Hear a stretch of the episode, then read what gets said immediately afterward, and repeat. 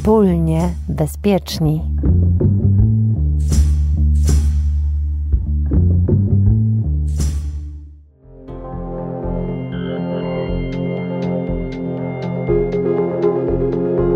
Co to oszustwo wakacyjne? i jak się przed nim chronić.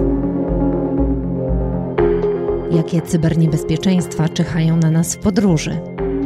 Co ma zrobić ofiara oszustwa w internecie?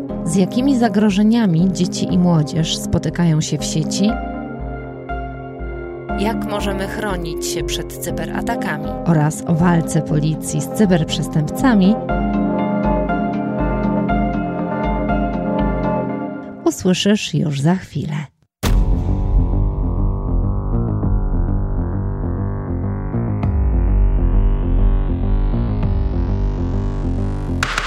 Witam serdecznie w naszym policyjnym cyklu rozmów z ekspertami Wspólnie Bezpieczni.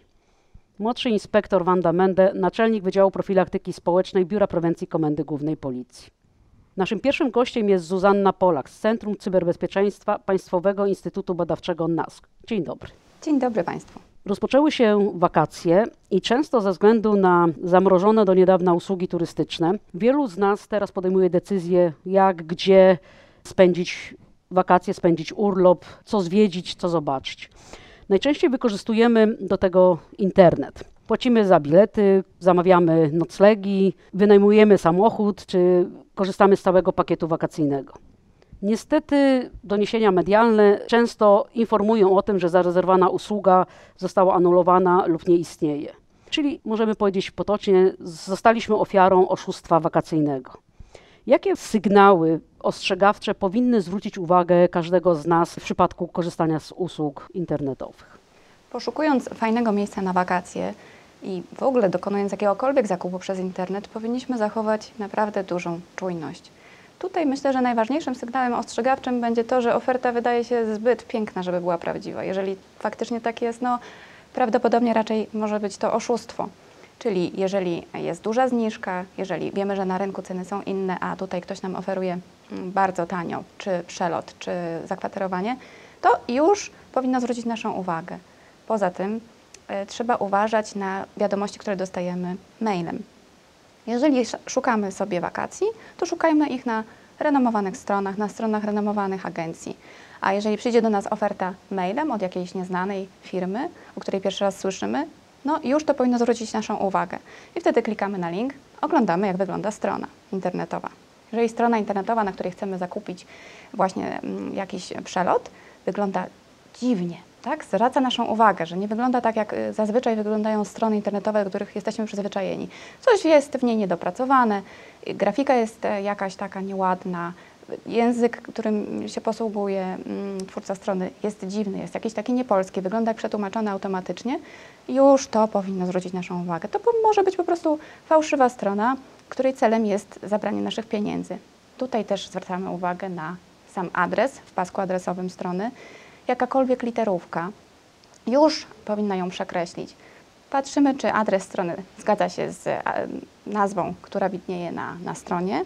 Jeżeli właśnie pojawia się tam jakaś literówka, jakaś dziwna domena internetowa, czyli to, co jest po kropce, zachowujemy czujność i nie podejmujemy dalszych kroków. Powiedziała Pani, klikamy na ten link i oglądamy stronę. Czy takie kliknięcie na link, który przychodzi w wiadomości nam nieznanej, jest bezpieczne? Byłabym bardzo ostrożna przy klikaniu w jakiekolwiek linki, które dostajemy, czy to za pośrednictwem poczty elektronicznej, czy komunikatora internetowego. Zazwyczaj w taki sposób właśnie są rozpowszechniane informacje o stronach nieprawdziwych, stronach fałszywych. I jeżeli szukamy wakacji, wyszukajmy ich po prostu w wyszukiwarce internetowej. Szukajmy jakichś fajnych ofert, jakichś konkretnych przewoźników, a takie wiadomości przesłane mailem, no to radziłabym się trzymać od tego z daleka, szczególnie jeżeli chodzi o komunikatory internetowe. Może się zdarzyć, że ktoś z naszych znajomych wyśle nam link do super fajnej oferty. I tutaj też musimy naprawdę zachować ostrożność. Coraz częściej zdarzają się oszustwa polegające na kradzieży tożsamości w serwisie społecznościowym.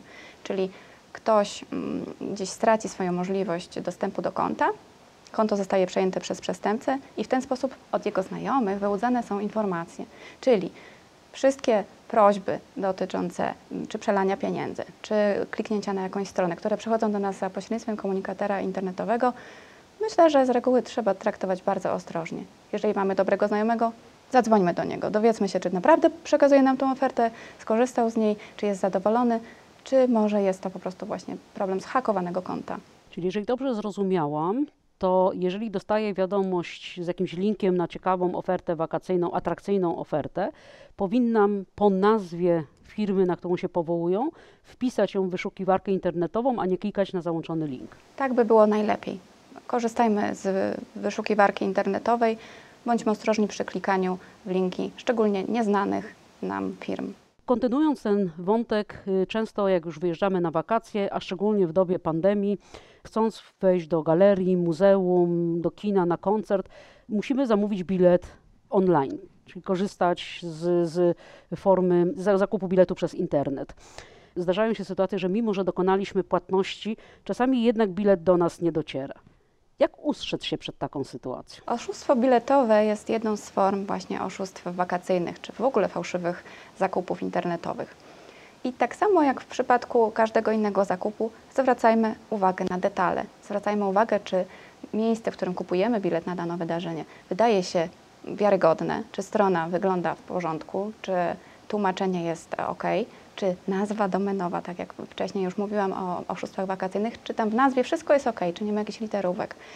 Często zdarza się, że bilety na takie wydarzenia, które są bardzo popularne, szybko znikają z sieci. Tak? Są rzucane do sprzedaży i w ciągu 24 godzin nie ma już tych biletów. Wtedy wkraczają do akcji przestępcy i właśnie oferują niby prawdziwe e, bilety na to wydarzenie, które tak naprawdę oficjalnie nie są już dostępne. I wtedy najłatwiej jest się nabrać na tego rodzaju oszustwo. Tak? Czyli pożądamy biletu na jakieś e, mistrzostwa czy coś i wiemy, że już one nie są w sprzedaży, a pojawia się ciekawa oferta, to wtedy zachowajmy szczególną ostrożność. Pani Zuzano, powiedziała Pani o, już drugi raz o e, prawidłowej nazwie domenowej. I czy można byłoby wyjaśnić, co to znaczy dla takiego przeciętnego użytkownika internetu? Chodzi o nazwę, która wyświetla się w pasku przeglądarki internetowej. Tak, jeżeli wpisujemy tam nazwę nask.pl, no to właśnie strona nasku powinna nam się wyświetlić. I te literki nask.pl widać w pasku przeglądarki internetowej. I na tą nazwę zwracajmy uwagę, szczególnie jeżeli klikamy jakiś właśnie nieznany link. Czy ta nazwa jest adekwatna do tego, co znajduje się na stronie? I czy znajduje się w domenie .pl, czy znajduje się w domenie .com, to są takie wiarygodne domeny, bym powiedziała. A jakieś inne CC, TV, to już jest bardzo dziwne. No nie zdarza się to zbyt często. Także wtedy zachowajmy ostrożność, czy na pewno jesteśmy w dobrym miejscu, na pewno, czy na pewno trafiliśmy na, na dobre biuro podróży, mimo że wcześniej te literki wydają się być prawidłowe. NASK, na przykład TV, wydaje mi się, że nie będzie to prawidłowa e, nazwa. Na pewno nie jest to wtedy strona naszej firmy. Czyli mówiąc o literówkach i o domenach, wskazujemy, że literówka w nazwie tak bądź po kropce jakieś dziwne, y, jakaś, jakieś dziwne dopełnienie, dziwny tak, ciąg znaków, mhm, który wydaje nam się nietypowy. Okres wakacyjny sprzyja przygotowaniu się do zwiedzania, korzystania z internetu, żeby lepiej y, poznać otaczającą nas rzeczywistość, ale również też czyhają na nas wtedy duże niebezpieczeństwa. Jakie jeszcze cyberniebezpieczeństwa w trakcie takiej podróży mogą nas spotkać? Jeżeli chodzi o cyberprzestępstwa i cyberbezpieczeństwo na wakacjach, myślę, że zaczęłabym od e, bezpieczeństwa sprzętu komputerowego, z którego korzystamy. Korzystajmy z ogólnodostępnych komputerów tylko wtedy, jeżeli chcemy właśnie poszukać e, jakiejś informacji na temat e, hotelu czy na temat ciekawych miejsc, ale tylko i wyłącznie do tego korzystajmy z tych komputerów. Nie róbmy żadnych zakupów przez internet, nie dokonujmy przy użyciu komputerów ogólnodostępnych różnych transakcji finansowych lub transakcji, które wymagają od nas podania danych osobowych. Tak? To naprawdę jest bardzo delikatna sprawa i możemy te dane stracić. Tak samo stracić dane karty kredytowej. Także jeżeli chodzi o ogólnodostępne komputery, zachowajmy tutaj naprawdę daleko idącą ostrożność. A dokonując takich zakupów, właśnie będąc w hotelu, czy bezpieczne jest skorzystanie z Wi-Fi hotelowego? Zdania ekspertów na temat y, ogólnodostępnych sieci Wi-Fi są podzielone. Tak naprawdę, jeżeli sieć należy do hotelu i wiemy, że jest to sieć hotelowa, że hotel dostarcza jakieś tam usługi, które mają służyć e, logowaniu specjalnemu. Jeżeli do tej sieci musimy się specjalnie zalogować, to raczej jest ona, można powiedzieć, że jest ona bezpieczna. Poza tym nasze aplikacje na telefonie są szyfrowane. Połączenie z internetem jest szyfrowane, także trudno się do takiej transmisji włamać. Natomiast oczywiście zawsze jest ryzyko. Zawsze jest ryzyko, że gdzieś e, zostało zainstalowane złośliwe oprogramowanie, które i tak nam pewne dane wykrada. Także myślę, że pewnym rozwiązaniem polecanym również przez ekspertów CERT Polska jest e, instalowanie usług e, typu VPN na telefonie. One rzadko są bezpłatne, tutaj już trzeba zapłacić. One wtedy robią coś takiego, że każde nasze połączenie jest szyfrowane. I wtedy można korzystać z jakiejkolwiek sieci, bo nikt się tam do tego połączenia nam nie włamie. Jest Pani również psychologiem, który od 10 lat związany jest z realizacją projektu edukacyjnego Safer Internet, którego celem jest poprawa bezpieczeństwa dzieci i młodzieży w internecie. Wiemy, że okres wakacyjny to czas, kiedy najmłodsi dużo uwagi poświęcają korzystaniu z internetu, przeglądaniu stron, grom komputerowym, czyli często spędzają ten czas w sieci. No też mają więcej swobody z jakimi zagrożeniami mogą się spotkać i jak tych zagrożeń uniknąć? Myślę, że tutaj w ogóle bardzo ważną kwestią jest to, w jaki sposób zmienił się sposób korzystania z internetu przez młodzież, jeżeli chodzi o pandemię. W czasie pandemii zostaliśmy skazani na korzystanie z komputera, z sieci, nawiązywanie różnych kontaktów przez internet. I myślę, że tutaj wakacje może niezbyt dużo zmienią, ponieważ jeżeli ktoś już miał się uzależnić od gry komputerowej, to już prawdopodobnie w ciągu ostatnich kilku miesięcy tak się właśnie stało. Natomiast tu jest ważne, mm, jeżeli młodzież spędza dużo czasu mm, przed komputerem, jeżeli właśnie wykorzystuje go do, do utrzymywania relacji, to ja bym tutaj zwróciła uwagę szczególnie na zasady ograniczonego zaufania do osób poznawanych przez internet. Jest to rola rodziców, żeby uświadamiać dzieci, że nie wszyscy z którymi kontaktujemy się przez internet, to, to, to są naprawdę ci, za których się podają. Tak? Tutaj mamy duże ryzyko niebezpiecznych kontaktów. Jeżeli chodzi o wakacje, no wakacje są zwyczajowo czasem, kiedy młodzież podejmuje częściej zachowania ryzykowne, również zachowania ryzykowne w sieci. Jeżeli chodzi o starsze nastolatki, myślę, że tutaj e, takim e, zauważalnym, rosnącym zagrożeniem jest sexting, wysyłanie sobie przez internet nagich, mniej lub bardziej nagich zdjęć czy, czy filmików. I tutaj wakacje oczywiście sprzyjają, e, żeby tego typu sytuacji było więcej. Poza tym, po prostu wizerunek w sieci. To jest bardzo ważna rzecz, e, o której mało, mało się mówi, że jak budować pozytywny wizerunek w sieci i jak czerpać e, z tych narzędzi, żeby były one dla nas korzystne. Pamiętajmy o tym, że młodzi ludzie mają, są bardzo wrażliwi na punkcie swojego wyglądu, na punkcie tego, co inni o nich myślą. Jest to naturalne, rozwojowe zachowanie i właśnie budowanie wizerunku za pomocą serwisów społecznościowych w tej chwili no to jest głównie to, co, czym zajmują się nastolatki. I takie budowanie wizerunku może sprzyjać właśnie podejmowaniu zachowań ryzykownych związanych z pokazywaniem nagości czy pokazywaniem różnych rzekomo śmiesznych y, zdarzeń ze swojego życia. Także tutaj chronimy swój wizerunek, chronimy swoją prywatność, dbamy o to, jakie zdjęcia wrzucamy do internetu, jakie, na jakich zdjęciach ktoś nas taguje. Także cała nasza aktywność, no, niech ona będzie skierowana na, na, na, nasze potrzeby, a nie na rozbawienie gawiedzi. Z doniesień medialnych wynika, że pandemia koronawirusa zmieniła strukturę przestępczości na całym świecie że przestępcy y, wykorzystują dzisiejszą sytuację, aby znaleźć nowe, nielegalne sposoby zarabiania pieniędzy. Zwiększają i zmieniają swoją działalność poprzez szereg przestępstw i oszustw z wykorzystaniem m.in. też internetu. Jakie nowe cyberprzestępstwa w Pani ocenie pojawiły się w okresie pandemii? Przygotowując się do tej rozmowy, przejrzałam profil CERT.pl, CERTO Polska, takiego zespołu w NASK, do którego można zgłaszać incydenty bezpieczeństwa w sieci. Właśnie żeby zobaczyć, jak to, jak to wygląda w ciągu ostatnich miesięcy. I powiem szczerze, że w mojej ocenie ta przestępczość nie tyle, że się zmieniła, tylko zintensyfikowała w niektórych miejscach. Coraz częściej są wykorzystywane właśnie fałszywe, strony fałszywe sklepy internetowe, bo cała nasza działalność zakupowa w pewnym momencie przeniosła się do sieci, także przestępcy też to zauważyli i podsuwają nam fałszywe sklepy internetowe, fałszywe serwisy płatności, to, to bym zauważyła.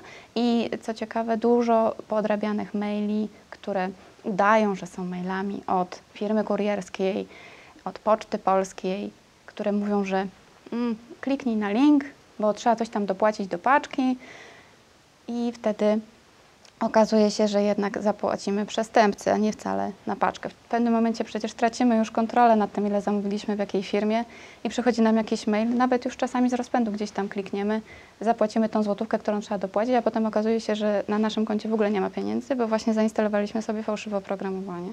Państwo jako NASK y, wspólnie z Biurem do Walki z Cyberprzestępczością Komendy Głównej Policji i Europolem realizujecie kampanię dotyczącą cyberbezpiecznych wakacji. Czy mogę Pani powiedzieć parę słów na temat tej kampanii, jakie są jej obszary oraz z czego się wzięło to, że Państwo się w to angażujecie? W ramach tej akurat kampanii, która jest kolejną kampanią realizowaną w tym składzie, zajmujemy się właśnie cyberbezpiecznymi wakacjami. Chcemy tutaj zwrócić uwagę na oszustwa wakacyjne, jak to wygląda, co to tak naprawdę znaczy paść ofiarą oszustwa wakacyjnego, jak się przed tym ustrzec, jak ustrzec się przed oszustwem biletowym.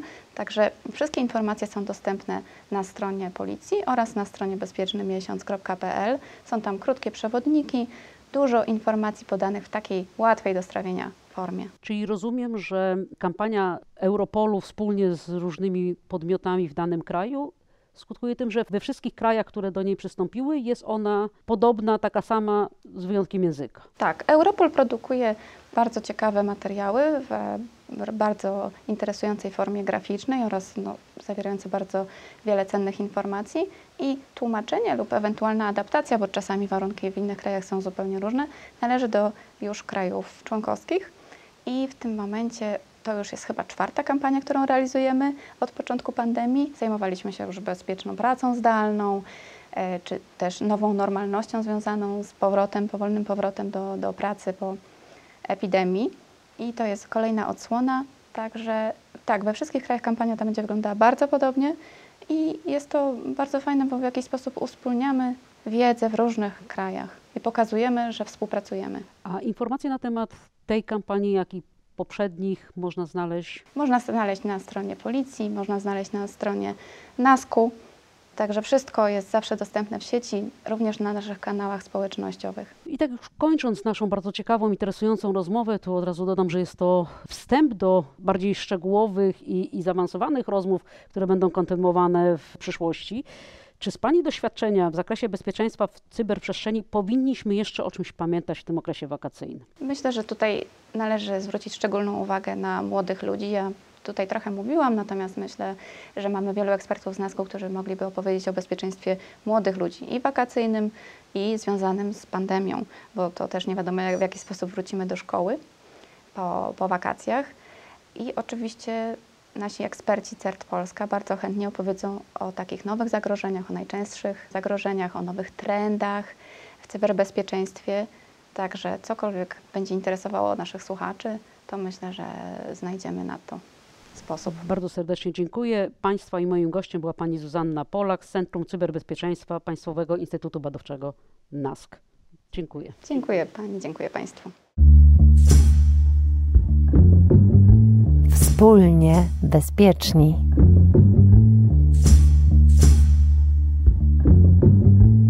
Naszymi kolejnymi gośćmi są oficerowie operacyjni Biura do Walki z Cyberprzestępczością Komendy Głównej Policji, których tożsamość musi pozostać utajniona. Jak już wcześniej Państwo słyszeliście, rozmawiając z przedstawicielem NASK-u, prowadziliśmy do kampanii Europolu, NASK-u i oczywiście biura, które Państwo reprezentujecie, na temat kampanii informacyjnej poświęconej cyberbezpiecznym wakacjom. Chciałam zapytać o to, co mamy zrobić, gdy staniemy się ofiarami oszustw w internecie. Ten czas y, pandemii, kiedy mamy tak naprawdę możliwość wyjechania na pierwsze zasłużone wakacje, odpocząć, zrelaksować się i troszeczkę zapomnieć o sytuacji, która istnieje na terenie Polski oraz ogólnie globalnie na świecie, musimy zastanowić się nad jedną rzeczą. Ograniczyć przede wszystkim wachlarz całkowicie spontanicznych zachowań w internecie. Wiadomo, że nam się nieraz śpieszy, chcemy szybko zabukować jakieś y, miejsce, gdzie możemy spędzić wakacje, kupić bilet. Niestety zawsze w każdym przypadku w sieci internet jest preferowana i y, zalecana rozwaga. Musimy pamiętać, że oszuści doskonale śledzą wszystkie fora internetowe, podążają w tym momencie za użytkownikami i firmami większymi, które nam ten wypoczynek oferują. Natomiast jeśli staliśmy się ofiarą biletowego oszustwa online, przede wszystkim musimy zachować spokój i zabezpieczyć cały materiał, wszystkie elementy, które spowodowały, że to przestępstwo w danym momencie nastąpiło. To znaczy musimy zachować dowody, aby potem spokojnie złożyć zawiadomienie w najbliższej jednostce policji. W związku z czym, jeśli klikniemy na jakąś stronę internetową, jeśli zostaniemy przekierowani do rodzaju płatności, która jest oszukańcza, fałszywa, najlepiej jest zabezpieczyć z okienka przeglądarki internetowej wszystkie linki, wszystkie odnośniki w tym pasku URL, które mogą świadczyć o tym, że staliśmy się ofiarami przestępstwa. Jeśli y, zabezpieczymy mm, takie materiały, dokonując print screenów, czy nawet zapiszemy sobie na kartce informacje, a nie jesteśmy pewni, co dalej mamy zrobić, możemy zawsze składając zawiadomienie na najbliższym y, posterunku jednostce policji poprosić o pomoc. W każdej z komend wojewódzkich y, funkcjonują utworzone wydziały do walki z cyberprzestępczością. Tam pełnią służbę wykwalifikowani funkcjonariusze policji, którzy w sytuacji niepewności z naszej strony, jak ten materiał zabezpieczyć, mogą służyć nam radą. To jest taka podstawowa z form, która nam może pomóc, nam, obywatelom, którzy staliśmy się ofiarami e, przestępstwa. Natomiast możemy w dwojaki sposób również e, odnieść się do agencji, które mogą w tym momencie nam pomóc e, w zgłoszeniu takiej informacji. Na przykład możemy informację uzyskać w Urzędzie Ochrony Konkurencji i Konsumentów oraz skontaktować się z Europejskim Centrum Konsumenckim. To są takie najprostsze elementy. Mam do tego, o czym Pani powiedziała, dwa pytania. Zacznę od końca tej wypowiedzi. Wskazała Pani na zabezpieczenie adresów URL, używając pojęcia print screen. Rozumiem, że chodzi tutaj między innymi o zrzut ekranu, mówiąc językiem zrozumiałym dla przeciętne, przeciętnego człowieka. Czyli mam rozumieć, żeby zabezpieczyć te adresy, nawet jeżeli ich nie skopiowałam, bo przechodzę dalej, a otwiera mi się to wszystko na jednej karcie, to nie powinnam czyścić historii? Absolutnie zalecane jest, aby tej historii nie czyścić, bo to jest ślad tak naprawdę w komputerze, który może potem w trakcie postępowania prowadzonego nas policjantów doprowadzić do osoby, która była tak naprawdę no, zaczątkiem, oszustem e, w tej sytuacji. Jeśli nie potrafimy wykonać wielu czynności, nie potrafimy zrobić print screenów, każdy z nas ma różną wiedzę teleinformatyczną, najlepiej zrobić zdjęcie i niczego z komputera nie usuwać i jak najszybciej złożyć zawiadomienie najbliższej jednostce policji. I drugie pytanie, powiedziała Pani na początku o aktywności, o dużym wachlarzu spontanicznych zachowań. Y, brzmi to bardzo atrakcyjnie, ciekawie. Czy mogłaby Pani przybliżyć coś więcej na temat właśnie tych atrakcyjnych, spontanicznych zachowań? Przykład bankowości elektronicznej. Jeśli w tym momencie dostajemy wiadomości mailowe, o których pochodzenia nie jesteśmy pewni, nie klikajmy w linki, które się pojawiają, odnosząc nas do banku, który tak naprawdę w nazwie może różnić się literką, cyferką. Nie klikajmy w maile, które przychodzą z informacjami, że wygraliśmy tak naprawdę wspaniałą nagrodę za bezcen. Starajmy się kierować rozwagą i pamiętajmy, że każdy ślad w internecie gdzieś tam pozostaje i żebyśmy przez tą spontaniczność tej euforii wakacyjnej, która się zbliża i powoduje powoduje, że za chwilkę wyjedziemy za granicę, tudzież w Polskę, żebyśmy stali się przez swoją, no tak naprawdę, nierozwagę e, ofiarami przestępstwa, oszustwa. Rozumiem. A czy możecie Państwo uchylić rąbka tajemnicy, w jaki sposób policja może namierzyć takiego przestępcę, który wykorzystuje internet do tego, żeby wyłudzić od nas pieniądze? Jeżeli chodzi o ustalenie końcowego użytkownika w sieci, niewątpliwie Internet jest w dobie tak e, dużego rozwoju technologicznego, jest tym elementem, który sprawia pewnego rodzaju problemy. E, niemniej jednak międzynarodowa współpraca między policjantami z całego świata oraz w szczególności duża rola instytucji takich jak NASK, Europol, Interpol umożliwia poprzez międzynarodową pomoc prawną dojście do użytkownika końcowego. Jak dokładnie to się dzieje? Oczywiście to są elementy już poza wiedzą, którą powinni mieć e, osoby, które nas oglądają. Niemniej jednak taka możliwość istnieje, co dowodzą liczne zatrzymania na terenie całej Unii Europejskiej. A jakie mamy szanse, by odzyskać no, skradzione przez oszustów pieniądze? Najważniejszym punktem, który może doprowadzić nas do przestępcy, a następnie umożliwić odzyskanie naszej własności, naszych środków finansowych, jest e, podążanie za pieniądzem. Musimy jeżeli przestępstwo skierowane jest e, przeciwko nam, musimy zabezpieczyć maksymalnie dużo śladów informatycznych, między innymi rachunki bankowe, jeżeli, czy adresy rachunków bankowych, jeżeli mówimy o przelewach internetowych, nazwę banków, nazwę instytucji, mm, którym powierzyliśmy nasze pieniądze w wyniku zakupu biletu bądź wykupu jakiejś usługi. Tak jak e, zostało już powiedziane, wszystkie linki te wszystkie informacje będą prowadziły do poszerzenia wiedzy funkcjonariuszy policji w zakresie, kto mógł te e, pieniądze nam zabrać i poprzez odpowiednie czynności policyjne dosyć skutecznie mimo wszystko odzyskać pieniądze już na etapie e, postępowania prokuratorskiego. Szanse są. No to mówiliśmy teraz tu o osobach pokrzywdzonych takim y, przestępstwem.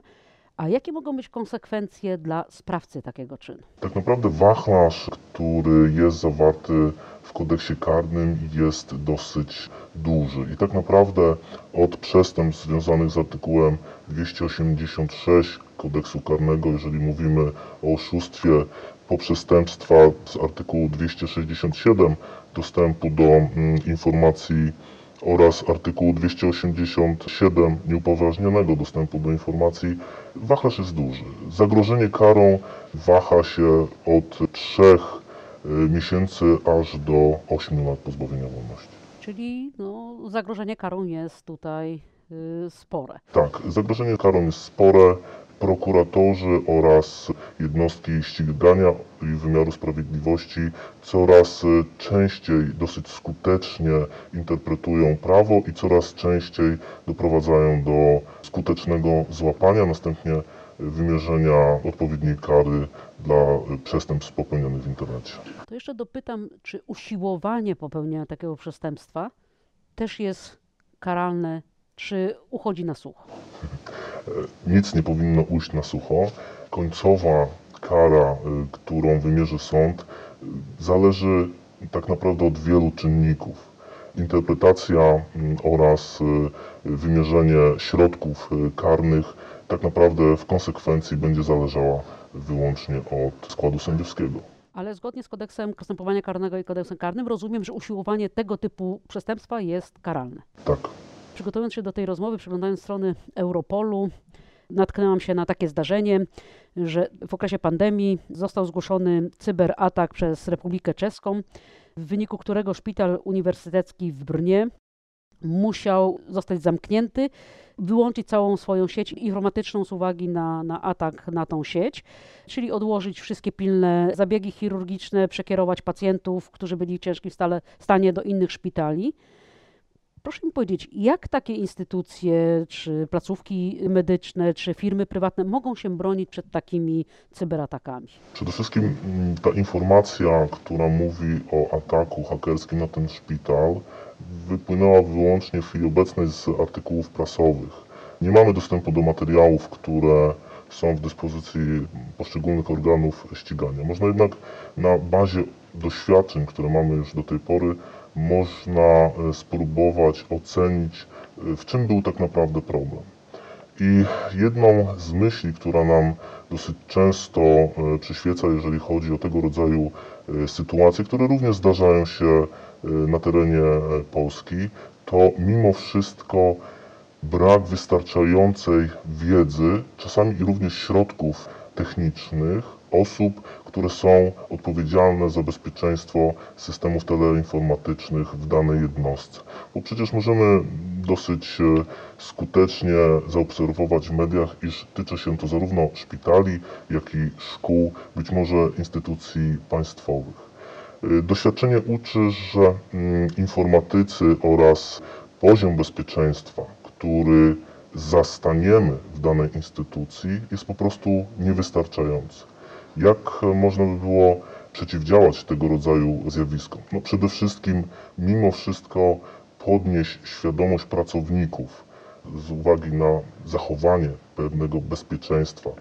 Tak jak już zostało powiedziane, nie otwieranie linków, nie przynoszenie własnych urządzeń, nie korzystanie z własnych zasobów za pośrednictwem sieci teleinformatycznych, które są w obrębie naszej instytucji, bo to wszystko będzie bądź może spowodować, iż jakiś e, wirus, koń trojański, malware przejdzie z naszej nawet prywatnej poczty zasoby teleinformatyczne danej e, instytucji. I przeważnie tak się dzieje, że ta pierwsza wiadomość, która przychodzi na przykład w wyniku otworzenia maila. Oczywiście można podejrzewać, iż część tych przypadków jest spowodowana tak zwanym atakiem ukierunkowanym. Będzie się działo to wtedy tak, kiedy cyberprzestępcy chcą koniecznie przełamać zabezpieczenia danej firmy, która ich w danym momencie interesuje i prowadzą szeroki e, wachlarz e, rozpoznawczy ukierunkowany na stwierdzenie, jaka jest sytuacja organizacyjna, jakie są zabezpieczenia, jak jest traktowane bezpieczeństwo wewnętrzne, teleinformatyczne oczywiście przez pracowników, czy łatwo podlegają manipulacji e, socjotechnicznej, czy też nie. Te wszystkie elementy wpływają na końcowe bezpieczeństwo całej organizacji.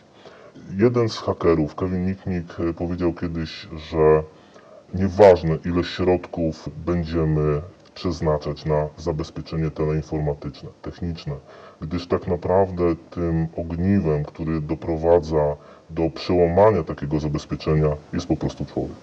Polska jako członek Europolu działa w zespole Jack Cat i ten kierowany właśnie przez Europol zespół przeprowadza coraz więcej zakończonych sukcesem operacji zwalczających cyberprzestępczość. Czy zechcielibyście się Państwo podzielić z nami szczegółami jednego z ostatnich działań, kilkoma takimi działaniami zarówno zespołu, jak i Europolu? No pytanie bardzo y, otwarte, ogólne, ale też y, chyba podczas dzisiejszego spotkania nie wyczerpiemy wszystkich e, tutaj tak naprawdę sukcesów, które Biuro do Walki z Cyberprzestępczością osiągnęło i koledzy e, z pionu cyber z poszczególnych komend wojewódzkich. Ja może pozwolę sobie na wstępie chociaż pokrótce no, naszym słuchaczom, osób, które nas oglądają e, i będą ten materiał analizować, czym w ogóle jest Europol, czym jest JCAT. Europol to jest Urząd Europejskiej Policji, który skupia w sobie państwa członkowskie, agencje, organizacje spoza Unii oraz różne instytucje międzynarodowe do zwalczania przede wszystkim przestępczości zorganizowanej i do zwalczania terroryzmu.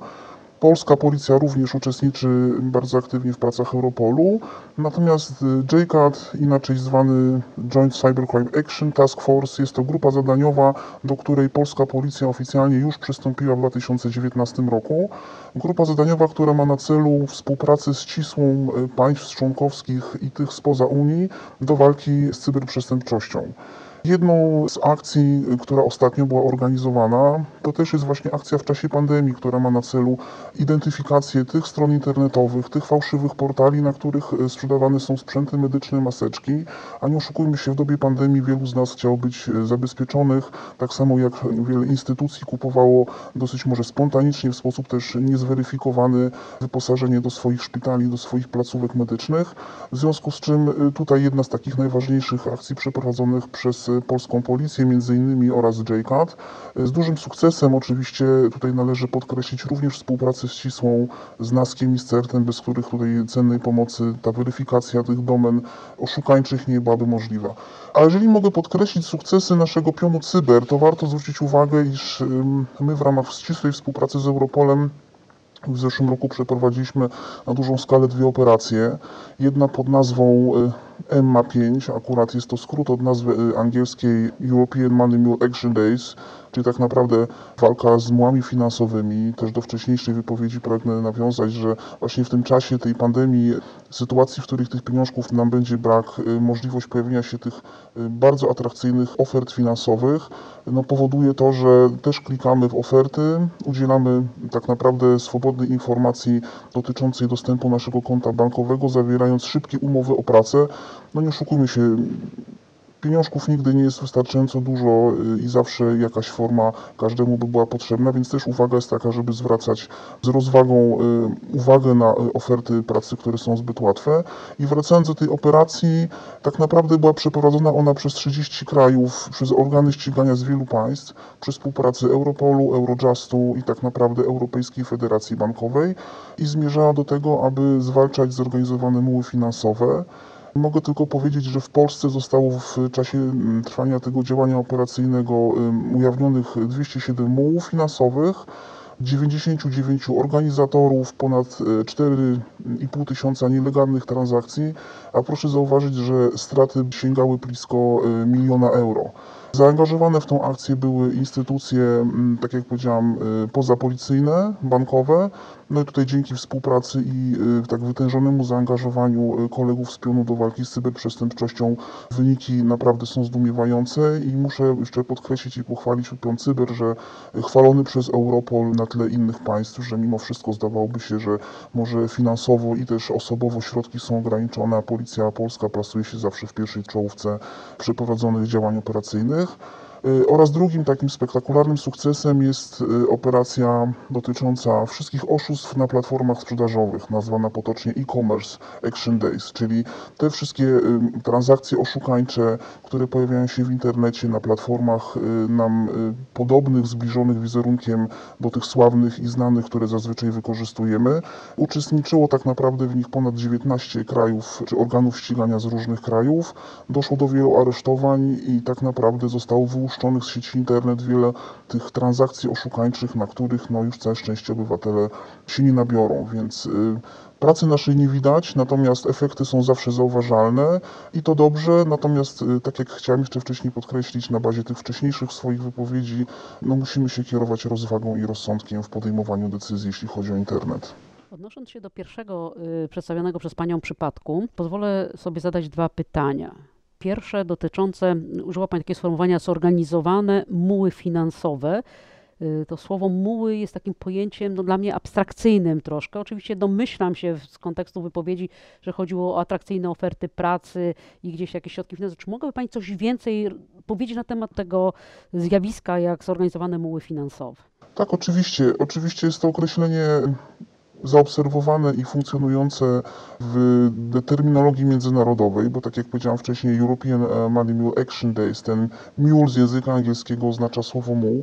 W znaczeniu takim potocznym w języku polskim moglibyśmy tutaj mówić o słupach finansowych, czyli osobach, które w sposób no, nie do końca świadomy, bezwiedny chcą zarobić pieniądze w łatwy, szybki sposób, są zainteresowane nową formą zarobku. No, taką grupą zaobserwowaną na bazie naszych tutaj badań czy raportów pochodzących z innych organizacji. Są to osoby młode, studenci, osoby w średnim wieku, które tak naprawdę nie mając stałego zarobku dochodu finansowego chcą zarobić pieniądze i w sposób łatwy udostępniają swoje konto bankowe, które jak się okazuje może służyć, oczywiście nie zawsze, ale może służyć do wykorzystywania e, przepływu środków finansowych przez zorganizowane grupy przestępcze. I drugie moje pytanie dotyczy skrótu, którego zarówno pani, jak i moja poprzedniczka z NASK-u użyły, czyli CERT. Co to takiego jest? Jest to powstały, funkcjonujący w Polsce zespół do szybkiego reagowania na pojawiające się różnego rodzaju incydenty w sieci internet. Czyli rozumiem, że tam można zgłaszać coś, co mnie zaniepokoi podczas przeglądania na przykład stron internetowych. Oczywiście w ramach nawet naszych kampanii prewencyjnych, które tutaj realizowaliśmy z Biurem Prewencji Komendy Głównej Policji, jak również e, z NASK-iem, e, podawane były informacje dotyczące właśnie CERT-u, czyli takiego zespołu, do którego my jako obywatele możemy samoczynnie zgłosić informacje, że coś nas w sieci niepokoi, są informacje, które nie są zgodne z prawem i do tego właśnie tym się zajmuje ten zespół szybkiego reagowania. Dziękuję bardzo. I tak na koniec chciałam jeszcze zapytać Państwa, ponieważ macie bardzo duże doświadczenie związane z cyberbezpieczeństwem, z cyberzagrożeniami, co z Państwa perspektywy jest istotne, na co powinniśmy jeszcze zwrócić uwagę podczas korzystania z internetu, aby wakacje 2020 były bezpieczne? Na pewno przestępcy internetowi dążą za obecnymi trendami. Jeżeli e, w chwili obecnej nie możemy albo nie spotykamy się e, w biurach bądź ograniczamy dostęp do zakupów w sposób tradycyjny, czyli idziemy do biura podróży, idziemy do sklepu, idziemy kupić jakąś usługę, gdzie normalnie byśmy udali się tam na piechotę. Teraz te wszystkie elementy przenoszą się do świata internetowego. Musimy zwrócić naprawdę głęboką uwagę na to, co kupujemy. Zawsze, gdy cena jest zbyt niska, możemy podejrzewać, że ta transakcja za usługę, za przedmiot, za wyjazd będzie dla nas, czy powinna być dla nas bardzo podejrzana.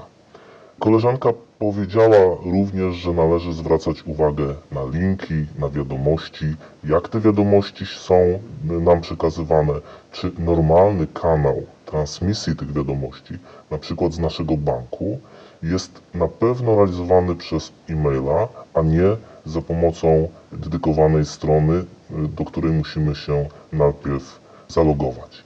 Te wszystkie elementy, jak tak, tak naprawdę spojrzymy na to spokojnym, chłodnym okiem i nie będziemy poddani presji czasu, bądź tej presji czasu nie ulegniemy, możemy tak naprawdę ocenić. Nawet osoba, która zdawałoby się nie jest biegła w poruszaniu się w sieci internet, po pewnym czasie, już po rozmowie z funkcjonariuszami policji, zdaje sobie sprawę, tak, rzeczywiście ta wiadomość, ta informacja, ten link mógł zwrócić e, moją uwagę, gdyż zawiera elementy, które wydają się podejrzane. I tak naprawdę przed tymi wszystkimi przykrościami, które spotykają nas podczas zakupów i bytności w sieci internet, możemy zminimalizować, to zagrożenie możemy zminimalizować chłodno oceniając sytuację i troszeczkę zatrzymując się, myśląc nad tym, czy rzeczywiście ta transakcja to jest ta transakcja,